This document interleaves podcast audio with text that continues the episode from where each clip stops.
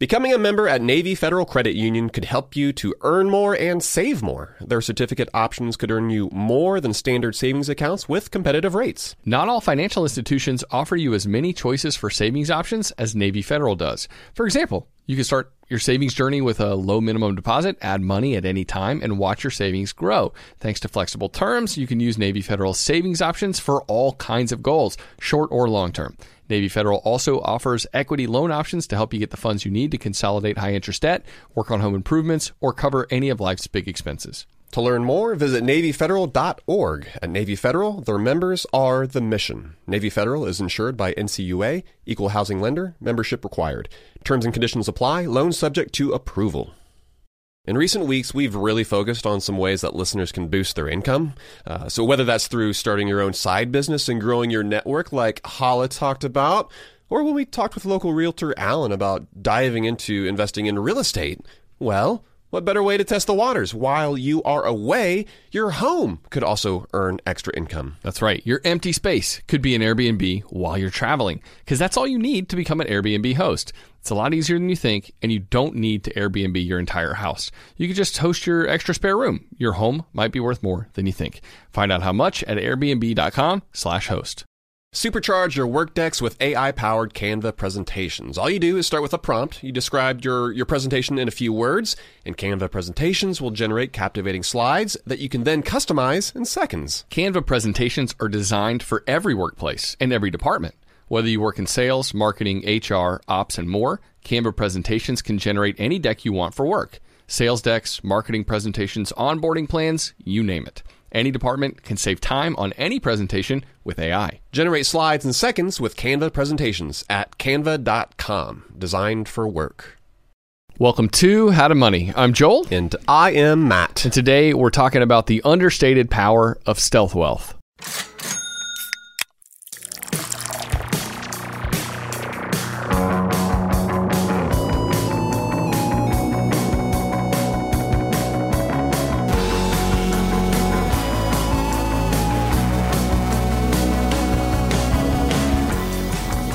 Talking about that stealthy, stealthy wealth. Which uh, reminds me, did you ever watch Mr. Deeds? This was an Adam Sandler movie back in the 90s. Long time ago. It's been a long time. Do you remember the his servant? Uh, I forget his name, but I am John, John Turturro was, yeah. I am very, very sneaky, sir. That's what I think of when I hear stealth wealth. I think of that sneaky wealth, uh, that, that wealth that sneaks up on you that folks aren't even aware of. You know what it makes me think of? The like What? stealth bomber back in the day. Remember when that came out? also, As a kid? was huge in the 90s. I was like, that's the coolest thing I've ever seen in my life. how does that thing actually fly? And it's so stealthy. How does how does how does it do what it's supposed to do? But yeah, that's kind of what we're going to talk about. stealth wealth. When it comes to money, we want you to be sneaky. We want you to be stealthy, and like uh, there's a whole lot of reasons for it. Like, what is stealth wealth? We'll discuss that in this episode, but also kind of like how do you head in this direction too? That's right, man. So, okay, I've got a, a question for you. I was faced with a conundrum the other night. So, lately, I've been kind of going down the path of thinking through different purchases I make within the framework of buying quality over quantity, right? This is something we talked about in episode 626. I feel like we've talked about this a decent amount recently. Yeah. But lately, I've kind of been exploring. This is going to sound kind of silly, but nicer shirts, specifically merino wool shirts. Okay. And basically, oh, so the reason I've been looking into this, we're getting ready for our Scotland trip. Our you and I and our wives are all going to Scotland, and I've learned that merino wool is like the fabric of choice for travelers. Maybe a lot of other people already know this, but I did not know this. Well, it was nice uh, and soft, right? Well, it's soft, but it's also it's it's great from like a temperature regulation standpoint. But mm-hmm. specifically, it is it doesn't get stinky. Mm. Like I don't know how it's it's like it's magic. Your fellow travelers will appreciate this, Matt. Absolutely. And I got one, and I actually put it to the test a couple weeks ago. I don't, I don't know if you remembered, but I wore the same T-shirt for Oh, I remember. for a week You told me. for a week straight, and I was making you sniff the shirt because I was like, dude, you can't you can't smell anything on Things this thing. weird huh?" up here in How to Money HQ sometimes. I even I, I wore it like on a run, even like in the middle of that period of time, and even still by the end of seven days, it was not stinky. Mm-hmm. Anyway, all that to say that merino wool shirts are really freaking expensive though, and so that's the the predicament I'm in. I'd love to maybe get a couple more, or maybe even just one more, but they're like like from the the better companies out there. You're you're talking like seventy or eighty bucks for a single shirt. That's expensive so I hopped on eBay and I was looking around, and I came across this retailer that I guarantee nobody's ever heard of. Uh, honestly, I think they're it's like a direct from Asia kind of company where like stuff's getting shipped directly to this warehouse out in California. But the prices were incredible. Uh, I'm talking like $30 for a 100% merino wool shirt, which is a screaming deal compared to like 80 bucks. But the reviews were a little iffy on it and I wasn't totally sure if it would if it would pan out. But what would you have done? In this situation because on one hand I was torn because I, was- I was like, oh, this is the absolute lowest price I've ever seen on a merino wool shirt, but I also didn't want to get stuck with something that I wasn't going to love. Okay, what's the return policy? I guess that'd be my next question. Great question. They had a return policy, but you had to pay for shipping. Wow. So that's what makes it tough, right? it's like 'Cause six bucks to send if it it was free returns, no brainer. Get it, try it out. If you didn't like it, send it back. Mm-hmm. Uh, and if they didn't have a return policy, that was also a no brainer. I wouldn't do it at all. Yeah. But this falls like right on the fence, and that's that's where we like to live, right, Joel? Like we we like to live in that in between zone. Well, every once in a while, as someone who's trying to be frugal, you do get burned, and you do, you do your best. Yeah, and so I think this is one of those though where if it's that much more of a deal, and if there are enough reviews to substantiate the quality of the items they sell, then I would be like, I'll give it a shot. Worst thing that happens, I'm out six bucks. But best thing that happens, I say fifty bucks on the shirt I'm looking to get. So I, that's Yeah. how I would think of it.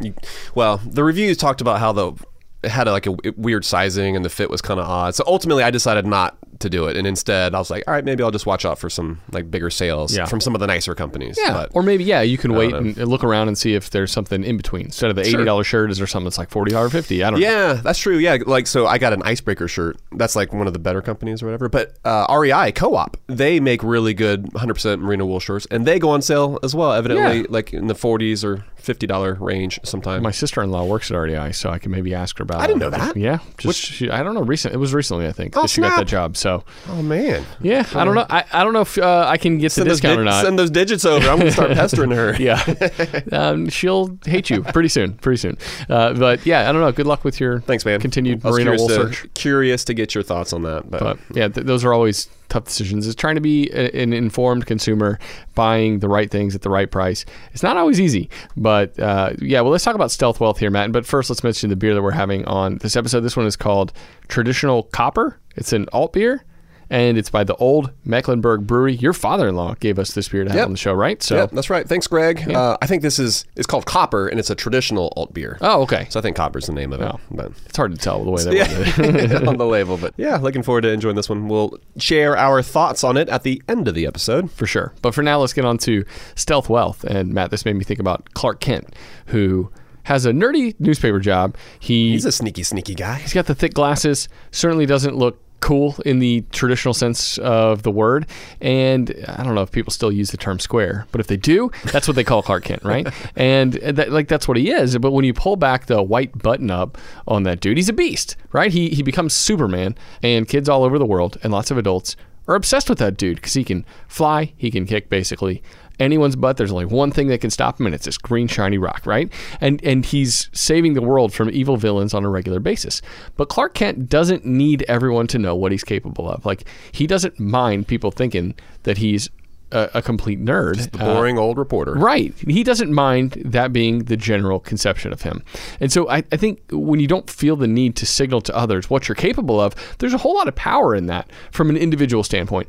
And when we're talking about overall financial well being. So that's what we're talking about today. We want you to be the financial version of Clark Kent, to, to have some Superman underneath the clothes, but to not be like showing it off to everybody all the time. Totally, man. Yeah, and the fact is, those outward signals are oftentimes more of a distraction than anything else, right? Like they can oftentimes actually prevent you from being able to uh, sustain that lifestyle. You might be able to achieve it momentarily, but sustaining it is a whole other whole other question. Uh, and you know, one of the problems that we're addressing today, like everybody out there, for the most part, wants to be wealthy. but they don't want to be like quote unquote that guy, right? Like they don't want to be the jerk in the Audi uh, that that cut you off, uh, like on the way to work. They they don't want to be the folks on social media living it up at the club. uh, they want to be wealthier, but they don't want to like essentially lose their soul in the process. Uh, and the term stealth wealth is a helpful way to think about what's worth striving for, right? Like this is the solution to finding that balance between being wealthy but being a decent human being. Yeah. Uh, so today we're, we're going to talk about why stealth wealth is such a great goal to aim for, and you know what it looks like to actually achieve it. Yeah, so let's talk about what it what it is. Let's define terms a little bit here. And you and I were talking about this before we started. It's kind of a hard word or term to define. Like it's not financial independence, but it, if you're if you're going the stealth wealth route, it's going to get you to financial independence. So it's kind of a way of living as you're kind of uh, looking to achieve more and more financial independence in your life. And it's, Yeah. and it's a way of living that we think makes a lot of sense. And it actually has its roots back in the, the book, The Millionaire Next Door. Thomas Stanley wrote this classic back in 1996, I believe. And it was a, a study of millionaires. And it came with some striking findings, right, that most of us don't assume when we think about wealth accumulation. It, it showed really that millionaires are disproportionately clustered in middle class and blue collar neighborhoods, not in the most affluent neighborhoods, which is kind of counterintuitive to how most of us think about the wealthy among us. We Sure. we assume that they're living in the McMansions, but no, not necessarily. They're, they're more likely to devote their money towards saving and investing than buying luxury goods. Makes me think about recently we talked on the show and we had an Instagram post about Prada selling paper clips. and you can get a $495 paper clip from Prada, or you can get like A Gucci dog bowl. a Gucci dog bowl that was almost two thousand dollars, and you can show off your wealth like that. You can flaunt it. You can buy, they should call that thing the Poochie. yeah, and, and you're getting poached when, when when you buy that bowl. Poached by the Gucci Poochie. It's pretty ridiculous. Those are the kind of things, though, that people, often the wealthiest people, are not buying those goods. They're not buying the luxury paper clips, which I did not even know was a thing. Honestly, shocked to see that. But they're also not buying luxury cars either. Like these millionaires are driving Mazdas, not Mercedes. They care more about having wealth than flaunting it. And that's just that's like the most important thing to know about people who are pursuing stealth wealth. It's it's the people who actually want to be wealthy. They want to have the money backing up a lifestyle that doesn't necessarily look ostentatious or showy. Yeah, you know, I mean, the truth is that it's just hard to see how much wealth someone has in their everyday life. It, it truly is something that is kind of secret.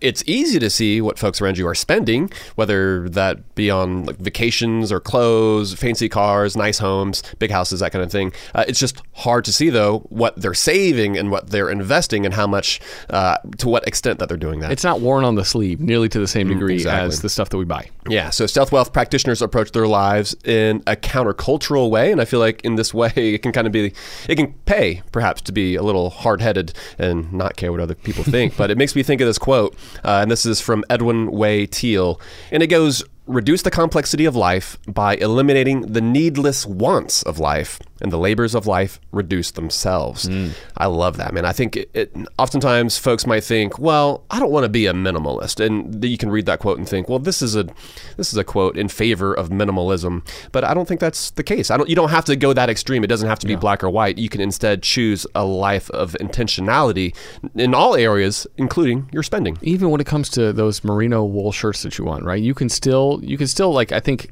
intelligently shop, look for and buy new things. And uh, some some of our friends would beg to differ or would live life a little differently, like our friend Katy Wolk-Stanley.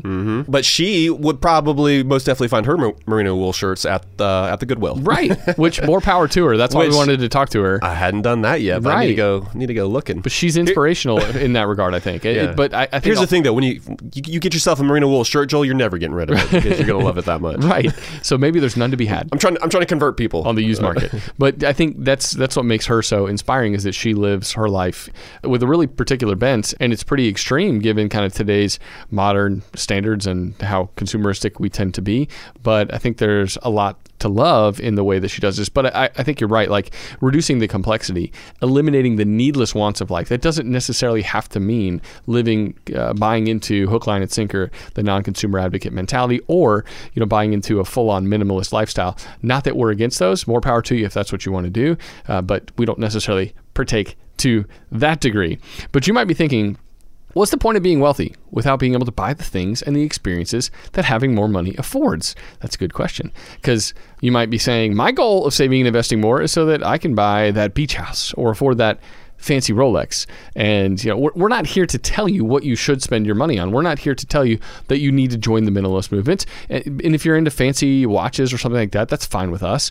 And if you buy the right one, actually, they might even go up in value over time. Uh, but that's beside the point. But like uh, the millionaire next door taught us. The problem is if you're spending tomorrow's cash today. That's where the root of the problem exists, Yes. and it's it's really hard to out earn your spending if your spending is insatiable. And so, yeah, stealth wealth is basically buying into the notion that actually being rich trumps public displays of wealth. Makes me think of an article I wrote, I don't know, a year or so ago on our website, Matt, about buying a new car and how it's it's not that we're 100% against owning a new car in any way, form, or fashion that nobody should ever do it. But I outlined a few circumstances when it makes sense. And it's just that most people don't meet those parameters. And a lot of people end up buying a new car when they can't actually afford it and they stretch out payments and they really hamstring their overall financial progress because they're opting to uh, buy something that that makes them look better to the world around them from a consumeristic standpoint, from a possession standpoint. And really, what they're doing is hurting their own ability to achieve stealth wealth and, and really reach financial independence. That's right. Yeah. So let's talk about how this fits with some recent studies that show that more money, how it actually equals greater levels of happiness. Uh, there's some old research out there that we've even referenced here on the show before. We've had guests on the show before, and they've written books. the large portions of their books were even kind of based on this fact that happiness kind of plateaued after reaching around $75,000 a year in, in, salary. In reality, that's probably closer to $100,000 now, given inflation. But new research by the same folks show, with a more comprehensive study, is showing that happiness levels actually continue to climb, even in high ranges of income all the way up to like over two hundred thousand uh, dollars. Although this isn't the case for everyone, uh, there's there's still this unhappy minority of that group whose happiness diminished as their income rose. Uh, but the relationship between money and and happiness it is not easy to figure out. Uh, but my guess is that the happiest people of all are likely the ones out there who are living the stealth wealth lifestyle. It's the folks who end up making a higher income, yes, but they don't necessarily live like it. They're not they're not living, you know, they're not showing, they're not displaying their wealth on their sleeve. Uh, and oftentimes it's because they have asked these harder questions. They, and we're going to get to all this, right? But like they are questioning the things that culture is telling them is going to make them happy and instead are out there blazing their own path. Yeah. All right. Let me share another quote here because you shared a good one. But this one's, this one's a touch longer, but I swear I told my wife when I read it, this one just like slapped me sideways. I was like, this is just, this is brilliant. And it's become one of my favorite money quotes. Uh, and here's how it's from the book called The Quest of the Simple Life by William Dawson. He says, The thing that is least perceived about wealth is that all pleasure in money ends at the point where economy becomes unnecessary. The man who can buy anything he covets values nothing that he buys. There is subtle pleasure in the extravagance that contests with prudence. Mm. In the anxious debates which we hold with ourselves, whether we can or cannot afford a certain thing, in our attempts to justify our wisdom, in the risk and recklessness of our operations, in the long deferred and final joy of our possession. But this is a kind of pleasure which the man of boundless means never knows. And I think even if you have, you're, you're kind of referring to that happiness study and how the people who make more money uh, well, they're probably happier if they're living that stealthy, wealthy lifestyle. I think it's probably because you're fighting back against some of that consumerism. And if you give in to all your wants and desires and you buy all of the things that you can possibly afford, you end up finding that there's not as much joy at the end of that spending spree yeah. as you hoped. I think I think it shows that just having an unlimited amount of funds isn't going to make you any happier. Right? Yeah. Like like well, honestly hearing that it makes me think of we're doing a lot of 90s nostalgia. Mr. Deeds, uh, the stealth bomber. It also makes me think of so playing Nintendo. I remember going to the grocery store and there was this magazine that you could get, and I'm pretty sure it was called Nintendo Power. uh, and the reason you got Nintendo Power was to look up the cheat codes, yeah. because you could you know flip to whatever game that they're highlighting look up the movement to do on the you know on the keypad before like once it was in the like the start screen or whatever and it would give you 99 lives or something like that right? Or it would give like it would put you in god mode to where you just couldn't die. And which makes it really fun for a second. For a second but it just sucks all the joy out of it. And i think yeah. that's what this quote is saying like that the fun is built into the struggle. Uh, and when you remove that struggle, there's there's kind of no joy left to be had. And essentially, that's what we're doing today. Like we're pointing out the fact that by adding some barriers, some constraints, or some guardrails, like that in and of itself is sort of where the like I guess the joy comes from when it comes to the how it is that we appreciate the things that we purchase. I think everything you buy when you take this mentality means more than if you are spending willy nilly. And not only that, but it adds more kind of mental freedom because you're not nearly as worried about your money either uh, because you've kind of put yourself on a path to where something out of your control impacts you negatively, whether it's a job loss or whether it's a market downturn, something like that, where that just doesn't affect you in nearly the same way because you've insulated yourself in so many ways from some of those the harshest things that can happen. And people who are not taking the stealth wealth approach often find themselves like uh, a, a small boat out at sea, tossed to and fro by the big waves. But yeah, we're we're, we're less likely to be tossed to and fro if we're taking that that stealth wealth mindset. And so, Totally. yeah, who who should be taking this? What are the what are the pros of stealth wealth? And then how do you actually go about achieving it? What do you need to implement in your life to make sure that it becomes a reality for you? Well, we'll talk all about that and more right after this.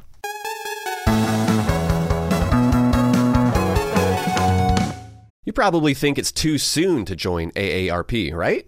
Well, let's take a minute to talk about it. Where do you see yourself in 15 years? More specifically, your career, your health, your social life. What are you doing now to help you to get there? Well, there are tons of ways for you to start preparing today for your future with AARP. What about that dream job you've dreamt about? Sign up for AARP reskilling courses to help make it a reality. How about that active lifestyle you've only spoken about from the couch? AARP has health tips and wellness tools to keep you moving for years to come. But none of these experiences are without making friends along the way. Connect with your community through AARP volunteer events. So, it's safe to say it's never too soon to join AARP. They're here to help your money, your health, and happiness live as long as you do. That's why the younger you are, the more you need AARP. Learn more at aarp.org/wisefriend. I'm guessing that a lot of listeners are starting to solidify their summer travel plans. We always like to get the families together, Matt, for a week Yeah, at the we beach do. every single summer. We've already got that trip to St. Simon's on the calendar. Pumped for that. But sometimes those vacations get expensive. So what better way to offset some of those costs than to have your home earning some money while you're away? That's right. Why let it sit empty when it could be earning extra income? It's the financially smart thing to do. So think it through. Maybe you've got some extra space in your home, or maybe you have an entire house to host, or maybe you're just going on vacation and your home is sitting empty. In every case, you can Airbnb it. You already have the space, so it won't be a huge adjustment. I mean, the way I see it, if you're not using your space, you have two options. You can let it just sit there empty, or you do some optimizing and make some money off it. Really, if you think about it, you already have an Airbnb, you just need to start using it. Your home might be worth more than you think. Find out how much at airbnb.com/host. Spring cleaning is kind of a, an annual rite of passage. We've all got to do it, minimize the junk that we have in our house. Emily and I, we just cleaned our closets out. It took hours, but it was so worth it. Now we've only got stuff in there that we love, and it's easier to find everything too. And so, you know, while cleaning your closets is helpful, well, there's something else you can do for your family this spring. Shopping for life insurance with Policy Genius, for example, is a really important part of your financial planning for the year. That's right. Yeah, and here is the thing that's important to remember because you might be thinking you don't need to check out Policy Genius because you've got a policy through work. But even if you have a life insurance policy through your job, it may not offer you enough protection for your family's needs and it may not follow you if you leave your job. With Policy Genius, you can find life insurance policies that start at just $292 per year for $1 million of coverage. Some options offer same day approval and avoid unnecessary medical exams. Policy Genius works for you, not the insurance companies, and that means they don't have an incentive to recommend one insurer over another, so you can trust their guidance. Save time and money and provide your family with a financial safety net using Policy Genius. Head to policygenius.com to get your free life insurance quotes and see how much you could save. That's policygenius.com.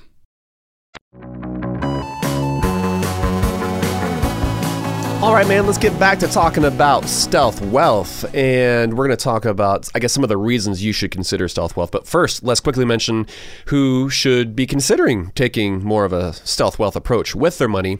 Uh, because many folks who could be striving in this direction are oftentimes just finding themselves living paycheck to paycheck. Uh, here's a startling statistic for folks. 51% of people who earn more than $100,000 a year are living paycheck to paycheck. And there's a lot of excuses out there. Like, sure, inflation, it's been a beast recently. But while folks who are living the stealth wealth lifestyle, they you know, might not have quite as high of a savings rate this year, they're still prioritizing their savings. They're still making it a point to invest their money, even while everything around them is getting more expensive.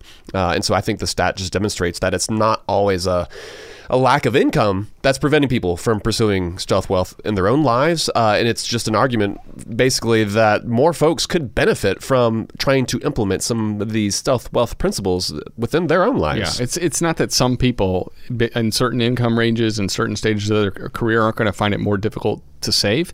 But I think that stat shows that there are a lot of people who could be taking this approach and they're not, right? And then there's a lot saying, of folks who could benefit from it. A lot, a lot of folks, I think, need to reassess their spending because yeah. oft, oftentimes the reason you are living paycheck to paycheck is because you're, you know, you're spending your money on some dumb stuff. Yeah, and it's easy to blame it on the price of eggs, but uh, there are other things yeah. that we're doing uh, to to sabotage our own finances. So again, yeah, I think there are some things right now conspiring against us, uh, and, and and pay rates aren't quite keeping up with the rate of inflation. And those things, yeah, are worth documenting. But it doesn't mean, especially when you're talking about people in the six figure salary range, that that those people there's nothing they can do right to kind of proceed more in the stealth wealth direction.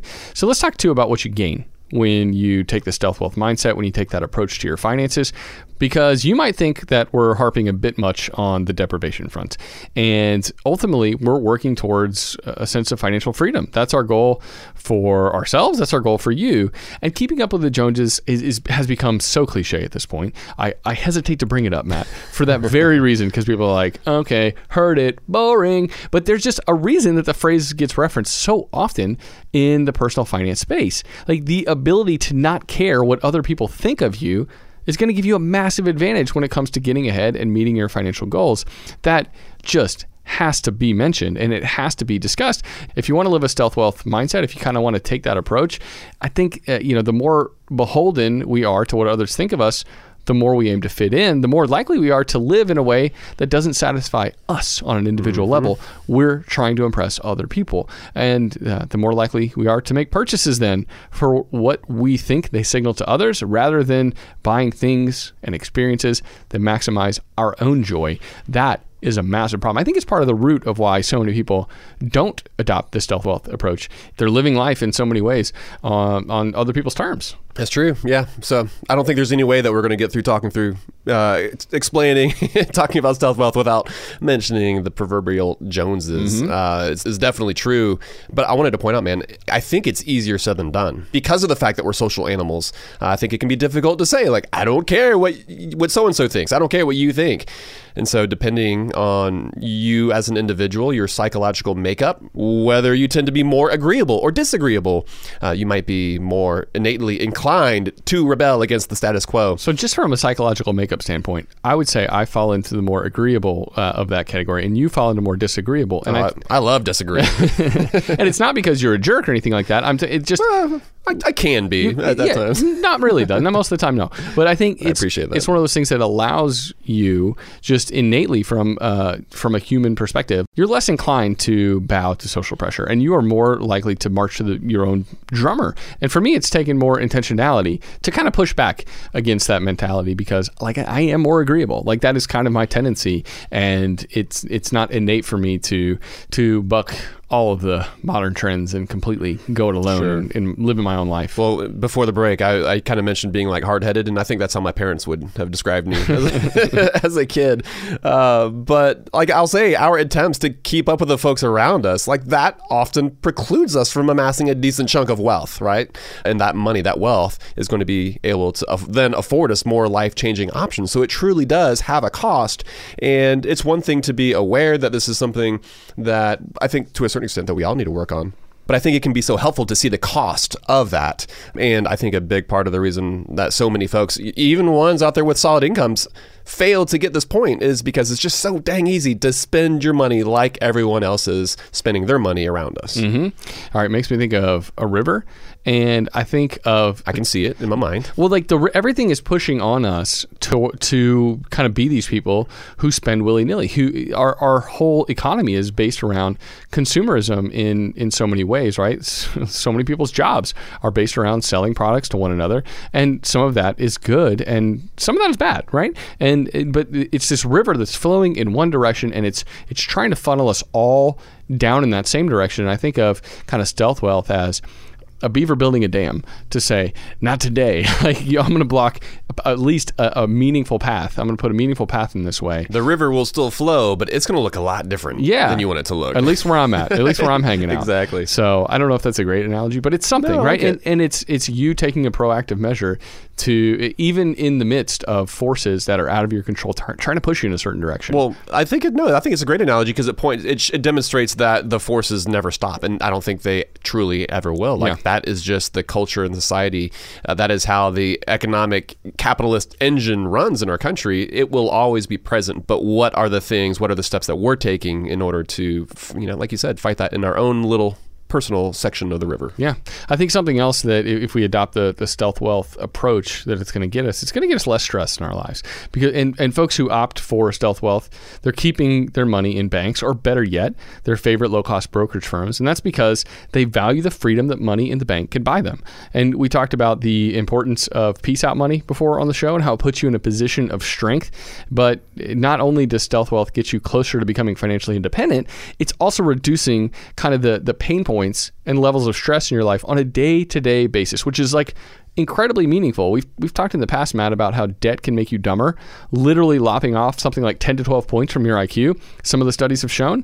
And I, I haven't seen any studies on stealth wealth. But my guess is that folks who fall into that stealth wealth camp would get a bit of an IQ boost, right? So instead of just leveling up 10 points because they don't have any debt, well, what if they have like a, a meaningful amount of financial margin and uh, they're working towards financial independence? I'm guessing that they almost get like five points on the upside or something like that. And it's not that having more money literally makes you smarter necessarily, but the mental freedom that it affords you, the lack of having to focus on money so intently day in and day out, can be like a lift it off your shoulders, I think. I totally agree, man. Yeah. So, you know, the best reasons, the most important pros or advantages to implementing stealth wealth in your life are are going to be mostly personal and internal. It's mostly going to be like you as that beaver on that little part of the river there. uh, but there are some external reasons that are worth mentioning, and these are some ways that we think having stealth wealth will improve your relationships. And I think this is going to be a weird point to make. I'm used, to, I'm used to it from you.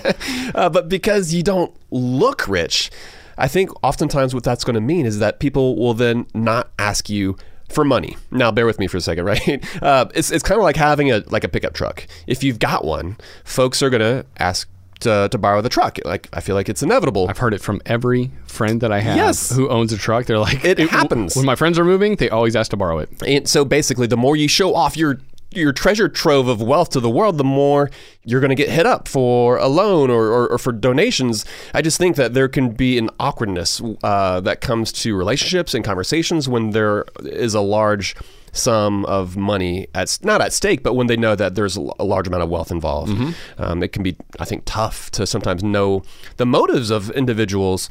Like, for instance, like imagine you got a friend and you know that oh man, you just sold that tech company you started 10 years ago and you just you sold that thing for 15 million? It changes things a little bit. So not only I don't know if we're on this like same vacation schedule yes. anymore, man, because you might be going to fancier it's, places than I can afford. And so, like, I guess I'm putting myself in the camp of like, I don't know how I would respond. Like, it would be difficult to even know my own motives, right? Because I might say, well, no, like I like her because she's she's really cool or she's funny, but also she, you just found out she's worth four million, or it's like, oh, I like that guy because we've got a lot in common. We're going to be buddies it can be difficult to know your own motives, I think, to to a certain extent. And yeah. so, I don't know. I just wanted to bring that up because I think by by living more of that stealth wealth lifestyle, when you form relationships, hopefully they're they're based on just like a shared interest mm-hmm. as opposed to the fact that you've got some money that they're like I, hoping you're going to be the one who buys lunch and dinner. Yeah yeah I, I just think it can keep relationships honest both ways regardless yeah. of which end of that conversation you're on. Completely agree and i don't know if that's like a pessimistic view of human nature. I think it's just more of like a realistic one. Yeah I think, I think it's realistic. it's, it's hard for us to know how we're going to react to other people when kind of circumstances change and it makes it i think there's more power in uh, driving the honda but being able to afford the rivian than than there is in buying the Rivian, right? And that that's being said as someone who really would like someday to own a Rivian, but maybe when it's older and more normalized and people aren't like gawking at my eighty-five thousand dollar truck, right? But uh, just think if you're the kind of person who has the financial means to do that, but you put it off and you you you retain that financial power instead of like putting it into play in this world and losing it because you now own an item that's quickly depreciating. Yeah. And, it's, it's less likely going to have an impact on your relationships as well, where it's just like, hey, you want, you want to go for a ride in my new, in my, what's it called? What's the SUV Rivian? Oh, I the R1S maybe. That's the one I like. They're beautiful. Uh, yeah. They're awesome. They're super awesome. and like when I can get one six years old, like uh, hopefully I will. Well, and let's clarify too what we're talking about because it's it's not to say that folks are looking to come over to your house and intentionally slip so they can sue you, right? Because hey, you just sold that tech company for fifteen mil. Yeah. Let me like uh, break, Hopefully, folks aren't targeting you to that degree. let me break my tailbone and just like test the, test the limits and, and make you hire uh, legal like legal help or something like that. But look at what happens when people win the lottery. I mean, this is well documented. Friends, relatives, like they can't uh, help but look at you differently and vice versa. I think you look at them differently. You're like, are they going to come hit me up for money now that I'm loaded? Probably, right? A lot of them do. And and what happens to most of the people who end up winning the lottery? Well, stats show that 70% end up bankrupt within just a few years' time.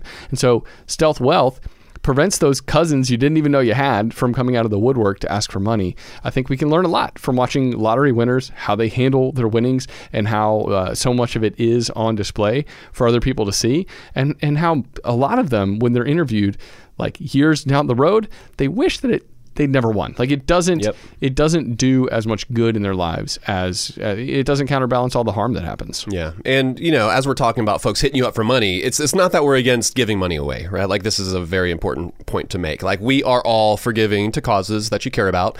Uh, it's not all about padding your investments and you know never enjoying the fruits of your labor, but because of your mindset, like you just don't feel the need to necessarily publish it to the wide world either. Uh, it's pretty cool to be able to get to the point in your life where you can meet the needs in your community, where you can funnel some meaningful amounts of money towards different nonprofits that you want to support. And so, stealth wealth need not, and it probably shouldn't be a completely self-serving endeavor. And actually, a, a tool, a, an account out there to help you to give more strategically is a donor-advised fund. We've talked about those I'm bullish on them. I love them.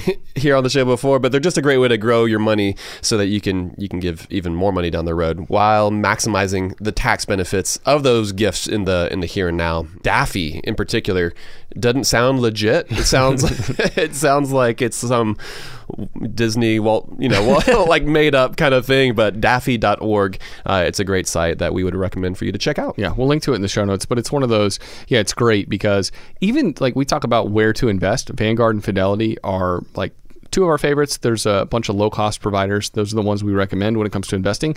But even those guys are pretty expensive on the donor advised fund front. And Daffy is a nonprofit that is basically eliminating fees almost altogether. They charge a three dollar a month fee, which is so much less than what the the big even low cost brokerage firms are charging. So if you're interested in learning more, it's a really great service and love what they're doing. It, it makes it it makes it easier to grow the money that you're trying to give away to. Which if you're into the stealth wealth lifestyle, you're probably going to be into it. But Matt, we've got uh, more to talk about on the topic of stealth wealth, including like a, a bunch of thoughts for how you actually get there. Hopefully, we've sold people, hey, there's a lot of pros to living the stealth wealth lifestyle, but then how do you actually make it happen? We'll talk about that in just a sec.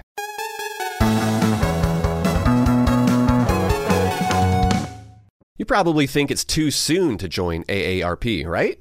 Well, let's take a minute to talk about it. Where do you see yourself in 15 years? More specifically, your career, your health, your social life. What are you doing now to help you to get there? Well, there are tons of ways for you to start preparing today for your future with AARP. What about that dream job you've dreamt about? Sign up for AARP reskilling courses to help make it a reality. How about that active lifestyle you've only spoken about from the couch? AARP has health tips and wellness tools to keep you moving for years to come. But none of these experiences are without making friends along the way. Connect with your community through AARP volunteer events. So, it's safe to say it's never too soon to join AARP. They're here to help your money, your health, and happiness live as long as you do. That's why the younger you are, the more you need AARP. Learn more at aarp.org/wisefriend. I'm guessing that a lot of listeners are starting to solidify their summer travel plans. We always like to get the families together, Matt, for a week at the we beach do. every single summer. We've already got that trip to St. Simons on the calendar. Pumped for that. But sometimes those vacations get expensive. So, what better way to offset some of those costs than to have your home earning some money while you're away? That's right. Why let it sit empty when it could be earning extra income? It's the financially smart thing to do. So think it through. Maybe you've got some extra space in your home, or maybe you have an entire house to host. Or maybe you're just going on vacation and your home is sitting empty. In every case, you can Airbnb it. You already have the space, so it won't be a huge adjustment. I mean, the way I see it, if you're not using your space, you have two options. You can let it just sit there empty, or you do some optimizing and make some money off it. Really, if you think about it, you already have an Airbnb, you just need to start using it. Your home might be worth more than you think. Find out how much at airbnb.com/host. If you're listening to this podcast right now and you're a small business owner, listen up. Upswell Marketing would like to remind you that when customers choose your small business, they're actually choosing you. So focus on super serving your existing customers and let Upswell handle the pipeline generation of new leads and customers. They do everything from hyper targeting best fit prospects through campaign optimization. Upswell Marketing's unique approach includes direct mail, search engine marketing, and social media ads, and has fueled more than 10,000 small business success stories. Upswell specializes in developing customized direct response campaigns and is now offering a no obligation free assessment of your current marketing strategies. Not to mention, new customers also receive 15% off their first order when they mention that they heard about Upswell on this podcast. For more information, visit upswellmarketing.com. That's upswellmarketing.com. All right, man, it is time for that rubber to meet the road. Let's talk now about how you can implement these different tenets of stealth wealth into your own life. You made me think about peeling out in my Rivian someday.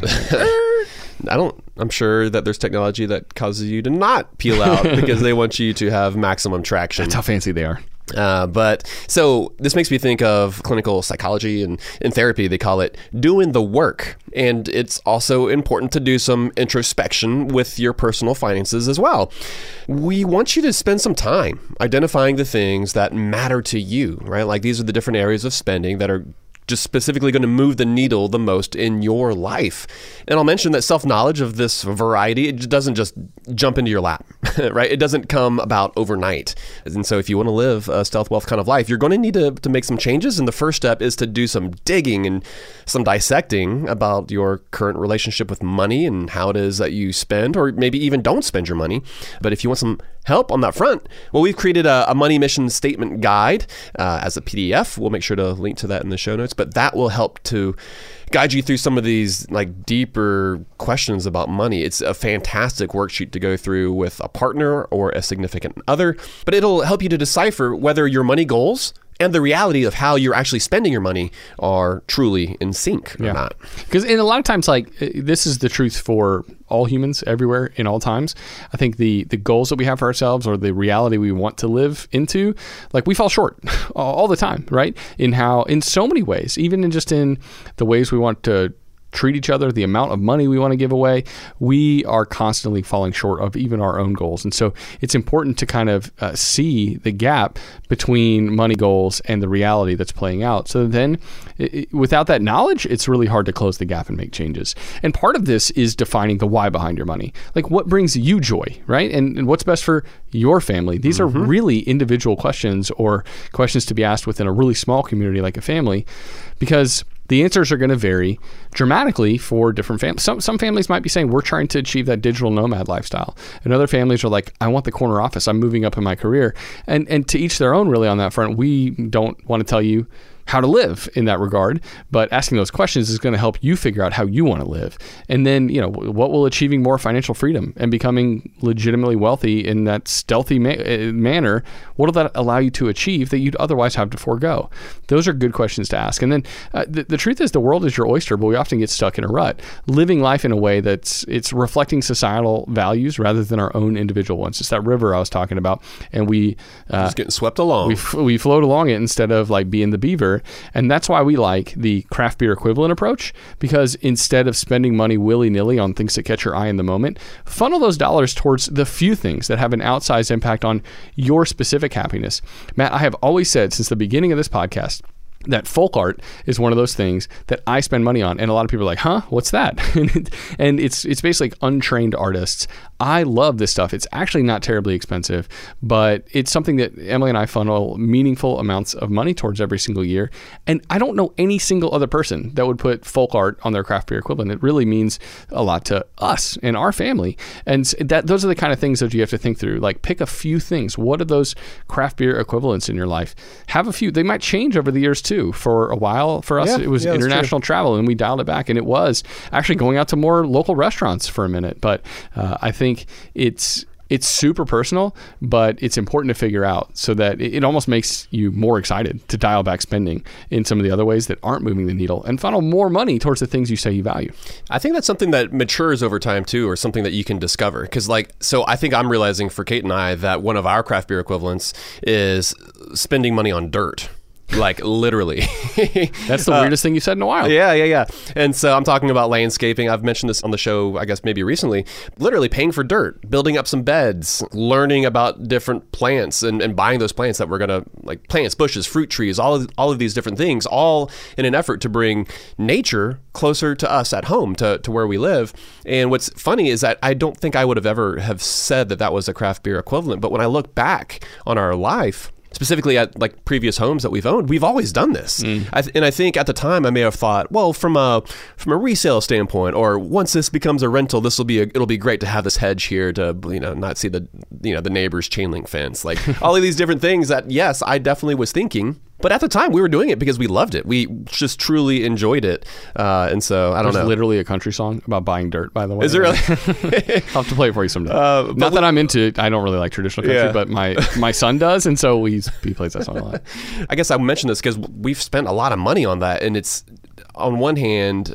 It might be easy to feel guilty for literally spending thousands and thousands of dollars that we did recently on dirt. But on the other hand, I know that this is something that we truly enjoy and that truly matters to us. And so, and again, having seen it throughout history that this is something that has always brought us joy, it helps me to know that we're certainly spending our money in a in a meaningful way that moves the needle for us. You just made it really easy for me to know what to get you for your birthday and Christmas, though. it's like, Here you go, buddy. Sack why of dirt. box so heavy? and why are there worms crawling out of it? But uh, Got your favorite.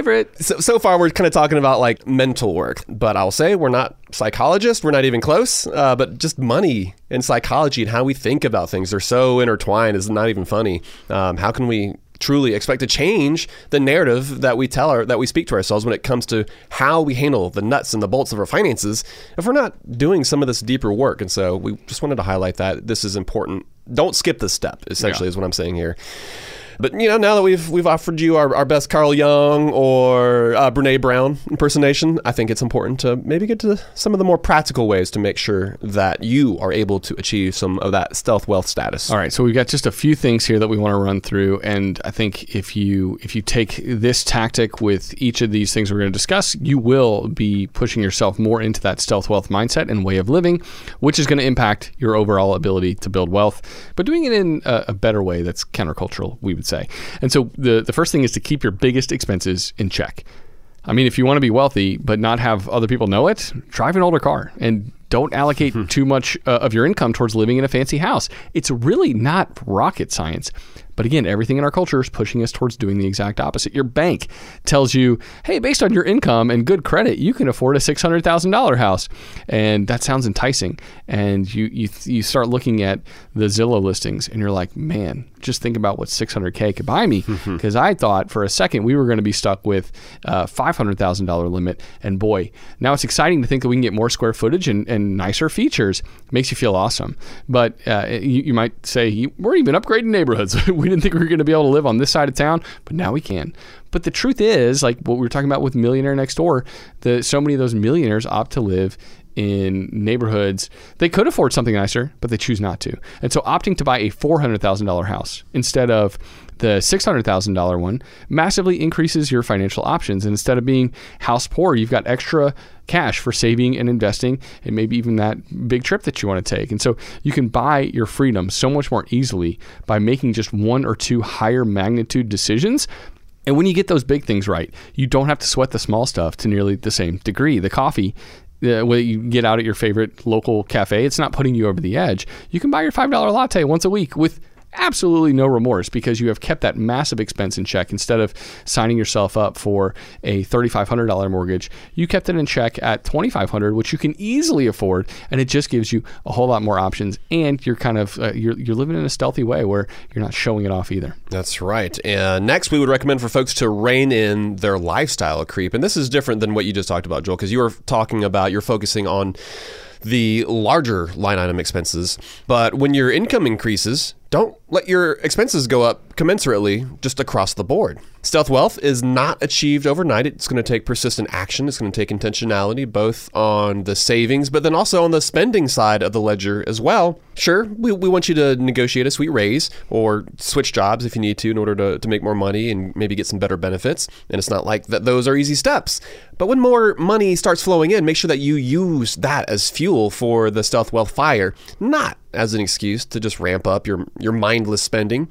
And this is especially difficult because we just live on social media. Uh, the stats show now that the average person spends two and a half hours on the different social media apps, right? Like TikTok, Instagram, Facebook. It is so easy to see what our friends are buying, what they're spending their money on.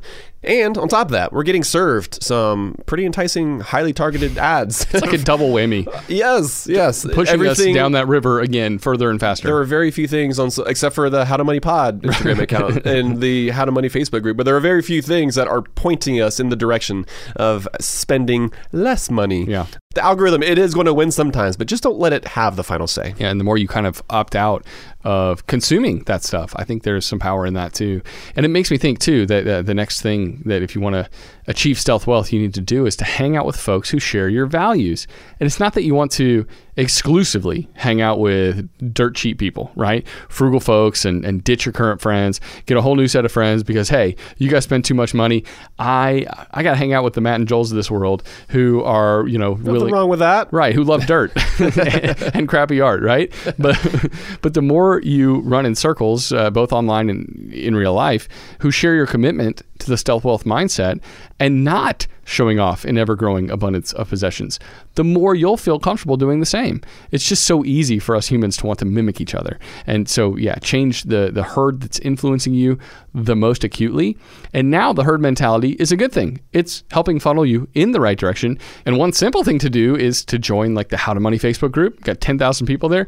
They're helping each other out, asking good questions and offering good financial advice. The non consumer Facebook page, uh, we just had Katy on, we just talked about her. Like, join those kinds of groups. Those are the kind of people who are trying to live this uh, frugal stealth wealth life. They've got that mindset going on, and that's going to, I think, propel you. You're going to be surrounded by a horde of people trying to do the same thing, and there's a lot of power in that. That's right. Yeah. And stealth wealth also doesn't mean that you avoid talking about money, though, because I feel like so far we've sort of downplayed the like the significance of money. We're all about opening the lines of communication and, and having like productive money conversations with our friends and family. Uh, but there's you know there's no need to reveal your 401k balance, bragging about a super high income or your investment balance like that. That kind of takes you out actually of that stealth wealth mindset. Uh, but you can for sure talk about frugality. You can talk about investing and the money moves that have helped you create some more breathing room. And you talk about how these changes have, you know, massively positively impact your life. Um, how to money listeners are, are just the kinds of folks out there who should be bringing that conversation to your friends and your family and to your neighbors in an accessible way. Just like that's truly our goal here on the show is to make these money conversations accessible we want it to be a casual way that you learn about the the smart money moves that you should be making, and hopefully that's something that you can do with those around you as well. Yeah, I think it's important to mention too. We've talked a lot about the stealthy part of it, but wealth the wealth part of it's important too. we want you saving and investing. We want you funneling more dollars as you live this lifestyle into those investment accounts. We want you to be growing uh, wealth for your future. We want you to be uh, taking part of compounding returns inside your 401k, inside your IRA, investing in real estate, right? If that's your jam. Building wealth is great But being invisibly wealthy, right? Opting for the goal of stealth wealth, that comes with a lot of power. So you avoid the trappings that many folks fall into, but you get to live life fully on your own terms. And stealth wealth, it leans into a different definition of success, and it largely casts aside the current cultural view of it. So the the definition of success that we often hear from the people around us is more money in the bank account. It's it's not necessarily more flexibility, right? And you know that doesn't have to be the case for you. That doesn't have to be your definition of success. And in fact, we think that's not a great definition of success. It makes me think of a, a tweet I saw recently, Matt, from Kevin O'Leary, who eh, hosts Shark Tank, one of the hosts on Shark Tank, and he basically was that was his definition was like it doesn't matter if you spend less time with your family and friends, if your mom hates you, that kind of thing but as long as you have more money in the bank, then you are a success. And I just can't disagree more mm-hmm. with, his definition. And so this stealth wealth mindset is kind of a flat out rejection of that kind of way of thinking. And we think that this is a path that's available to folks of all sorts of different professions and different income levels. But stealth wealth is something that I think we can all embrace, at least to a certain extent in our lives. Yeah, I, I, really like how you broke it down to like the stealth. Uh, there's like the stealth side and there's the wealth side. And the mm-hmm. stealth side is honestly, it's about frugality and it's, it's another way to think about it. And so, what I love about that is, like you said, it's incredibly accessible. It's something that you can start to implement today. Like, literally, to try to earn more money, that takes time. It takes working hard at work. I mean, hopefully you already are working hard at work, but it, it, it takes documenting your progress and it takes taking on new projects. It's it's this thing that you have to build upon. Whereas expenses, like that's literally something you could do today on the way home from work, or actually not do on the way home from work because it, it takes inaction to be able to not spend money a yeah. lot of times. It means not stopping at the, the gas station and buying the Coke or, or whatever it is that you typically, that maybe you like to do on Wednesdays. I don't know. but uh, yeah, man, let's shift gears. Let's get back to the beer that you and I enjoyed during this episode. This was a Copper, uh, a traditional alt beer uh, by the Olde Mecklenburg Brewery. These guys are out of Charlotte. It says on the back here, it's that's Charlotte, right? CLT. Like yeah, the airport I think code. so. Yeah, CLT born and brewed. But yeah, what were your thoughts on this one? That's a good little town, by the way. It's, it's oh yeah, it says over here on the side. Yeah, it's kind of like Atlanta Junior. I think that's how I think of it. Mecklenburg County. Oh, that's a specific county. Sorry, sorry, uh, Charlotte listeners, if that's not a fair characterization, and if you feel judged by that. No, Charlotte's a great place. It is. It is. But uh, if you're into banking, that's true. A lot of banking. Yeah, they're in Jacksonville, Florida too, another place, and Texas getting more bankers too. Yeah. But uh, yeah, this was a classic malty brown-ish ale, is how I think about it. Mm-hmm. It's it's not my preferred style, but it takes me back to kind of the early days of craft beer. This is the kind of beer I was all about. I was all into kind of the malty browns, and it, I just don't drink them nearly like as much anymore. Dark European pilsners. Or, yeah, yeah, yeah. So it brings me back to like 25 year old Joel, and now I'm 39 and I, my my tastes have evolved but uh, yeah so this isn't necessarily like top 10 or anything for me but I'd say it's solid and yeah it makes makes make me reminisce a little. Same. Doesn't go on any top you know best beers I've ever had list but definitely enjoyable. And I would also characterize it as bready. Like it kind of has that bready whole wheat loaf of bread kind For of flavor sure. going on with it. I can't remember how my father-in-law or where he picked this up, but I th- maybe he was up there actually in Charlotte and pick, picked up a six pack of this beer. But I wanted to point out too that it, it, had the most unique way of opening the beer. Oh yeah, you didn't see him as into it. I actually liked it. So it was like a metallic. It's a bottle of beer and it's got the traditional metal cap, but it had like a pull tab attached to the cap that when you pulled broke the the cap off. I don't know. I kind of liked it. it. It made it so that you can open a bottle of beer like a sealed, not a twist top, but an actual pop top yeah. bottle of beer. Made it easy without an opener, uh-huh. which I've literally never seen it before. It took it was kind of odd when I it's first saw it. It's cute, it's cute, but I like it. I'm all about it. well, big thanks to Greg for uh, donating this one to the show. He's a good father-in-law, Matt. So yeah, donating beer to the show. What's, I mean, what's not to like about that? Score some points with me for sure. so all right, that's going to do it for this episode. For folks who want the show notes, links to some of the resources that we mentioned on the show today, you can find those up on our site at howtomoney.com. That's right. And if you enjoyed this episode and have not yet left us a review over at Apple Podcasts or Spotify, wherever you listen to your podcast. We would greatly appreciate for you to do that. That's just one, I was going to say one small way that you can help get the word out, but it really does have a big impact on the searchability of our podcast. So leave us a solid one over there and a big thank you in advance. Joel, that's going to be it for this episode, buddy. Until next time, best friends out. Best friends out.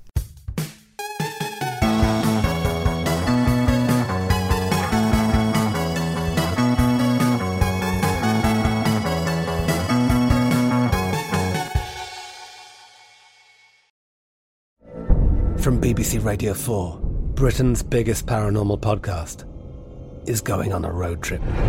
I thought in that moment, oh my God, we've summoned something from this board.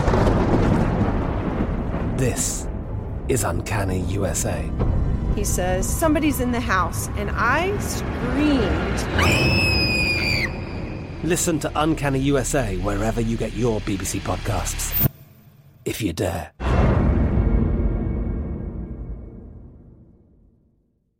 Upswell Marketing would like to remind you that when customers choose your small business, they're really choosing you. So focus on super serving your existing customers and let Upswell handle the pipeline generation of new leads and customers. Upswell specializes in developing customized direct response campaigns and is now offering a no obligation free assessment of your current marketing strategies. Not to mention, new customers also receive 15% off their first order when they mention that they heard about Upswell on this podcast. For more information, visit upswellmarketing.com. That's upswellmarketing.com. Whether you're a savvy spender maximizing your savings with cashback rewards, a thrifty rate watcher seeking the lowest interest, or a travel enthusiast looking for extraordinary perks, Kemba Financial Credit Union has a visa to complement your lifestyle and unique needs. Apply today at Kemba.org to unlock a limited time 2% cash back on purchases and pay 0% interest on balance transfers for an entire year with a new visa from Kemba. You deserve a card that works for you. Restrictions apply. Offer ends June 30th, 2024.